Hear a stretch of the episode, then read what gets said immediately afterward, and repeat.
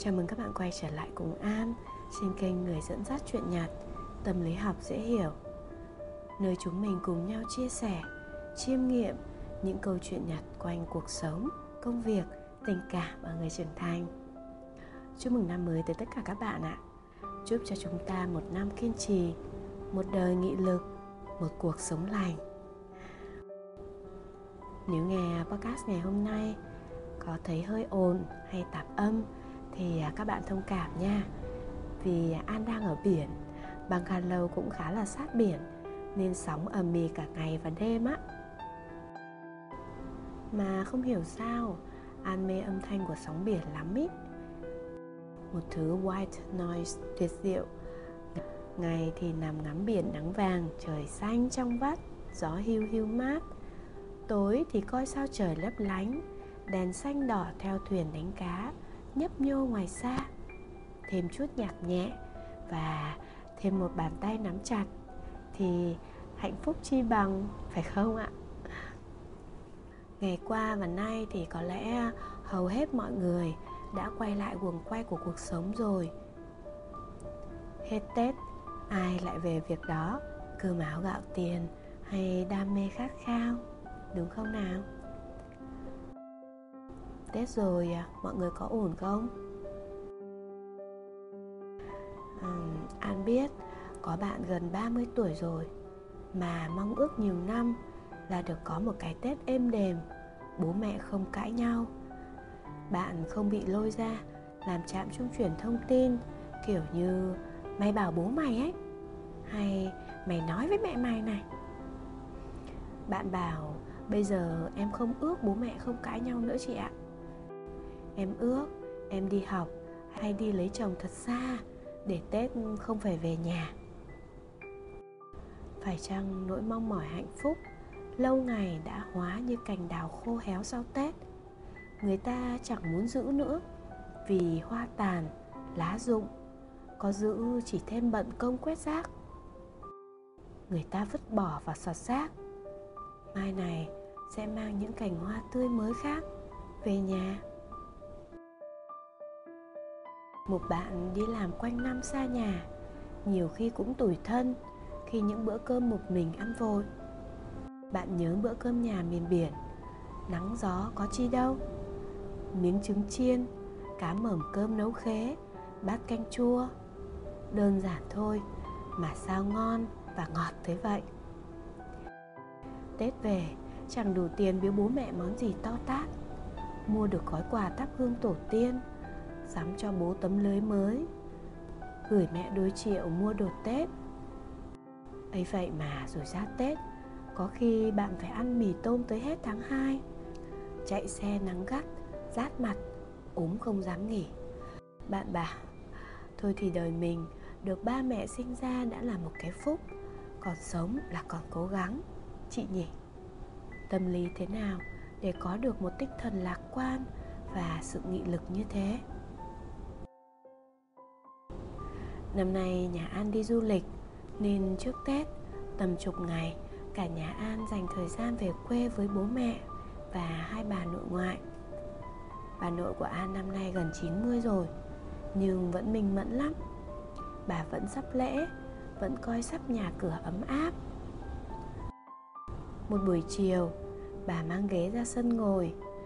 Con gái 5 tuổi của An Cầm chổi quét sân, Nghe chiều có vẻ hăng hái lắm rồi con vừa quét vừa nói với bà nội An rằng Cụ ơi, bao giờ cụ hy sinh như cụ ông Thì con sẽ về đấy thắp hương và quét sân cho cụ nhé. Bà của An nghe chưa rõ Nên con phải nói đi nói lại vài lần. Tới khi nghe được Thì bà nhắc rõ ý con. Ý con là khi nào cụ chết Thì con về đây quét sân và thắp hương cho cụ à? Ôi cha ôi thật nhá. Được thế thì cụ mừng lắm. Con nói đúng ước mơ của cụ rồi. Sao không ai dạy mà nó nói ra những câu khôn thế hả rời lúc ấy an đang dọn nhà.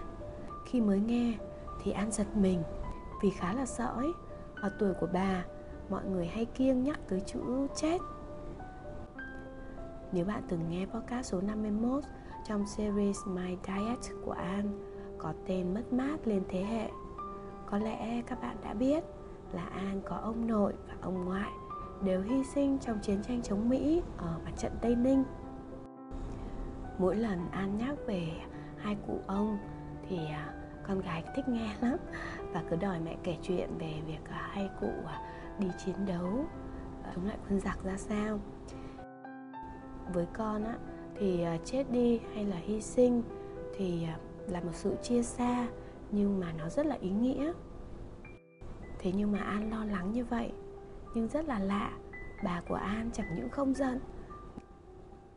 Vừa nhắc đi nhắc lại lại vừa khen, sao nó nhỏ mà nó khôn thế chứ? Vừa rơm rớm nước mắt nhìn ban thờ các cụ. Trong lòng an bỗng dâng lên một cảm giác ấm áp nhẹ nhàng. 10, 20 năm nữa chưa biết rằng cuộc đời đưa an tới những lựa chọn những thay đổi nào. Song bổn phận với tiên tổ an sẽ cố gắng hết sức trong vai trò của một trưởng nữ. Dù đúng là thời điểm hiện tại an còn chưa biết rõ những việc cần lo cần làm ấy. Song an tin nếu tâm an hướng về đó chắc chắn sợi dây vô hình kết nối với tiên tổ sẽ mách bảo cho an từng bước phải đi ra sao? Trách nhiệm là điều có thể khiến ta áp lực. Hoàn thành trách nhiệm ấy lại là điều khiến ta cảm nhận bản thân đã lớn đã trưởng thành thực sự rồi. À, hiện tại thì nhà an đang ở bãi biển mũi né phan thiết. Vài ngày trước khi mà cả nhà cùng đi dạo trên bờ biển á thì à, chồng của an có nói với con gái rằng, con có biết rằng đây là đại dương rất lớn không? Nó là đại dương lớn nhất và sâu nhất thế giới đấy. Và papa đã đứng ở hai bờ của đại dương này. Có lẽ em bé 5 tuổi chưa hiểu được lớn nhất và sâu nhất thế giới là thế nào đâu. Nhưng con sẽ dần hiểu được rằng, xa mấy cứ đi là tới ước mong rằng con nuôi dưỡng được một sức khỏe tâm lý an ổn để một đời được sống lành. Phía cuối podcast ngày hôm nay an mời bạn cùng nghe sóng biển và ngắm mặt trời mọc nhé. Cảm giác bao la và tinh khôi khó có thể diễn tả bằng lời lắm. Đầu podcast thì cũng đã chúc mừng năm mới rồi mà đến giờ thì um, an lại vẫn muốn gửi tới các bạn thêm một lời chúc nữa. Mong cho chúng ta năm mới tâm tĩnh như lòng biển sâu, miệng vui như sóng vỗ bờ và thần mắt ấm như màu cam của sớm bình minh. Biết ơn các bạn đã luôn ở đây cùng An.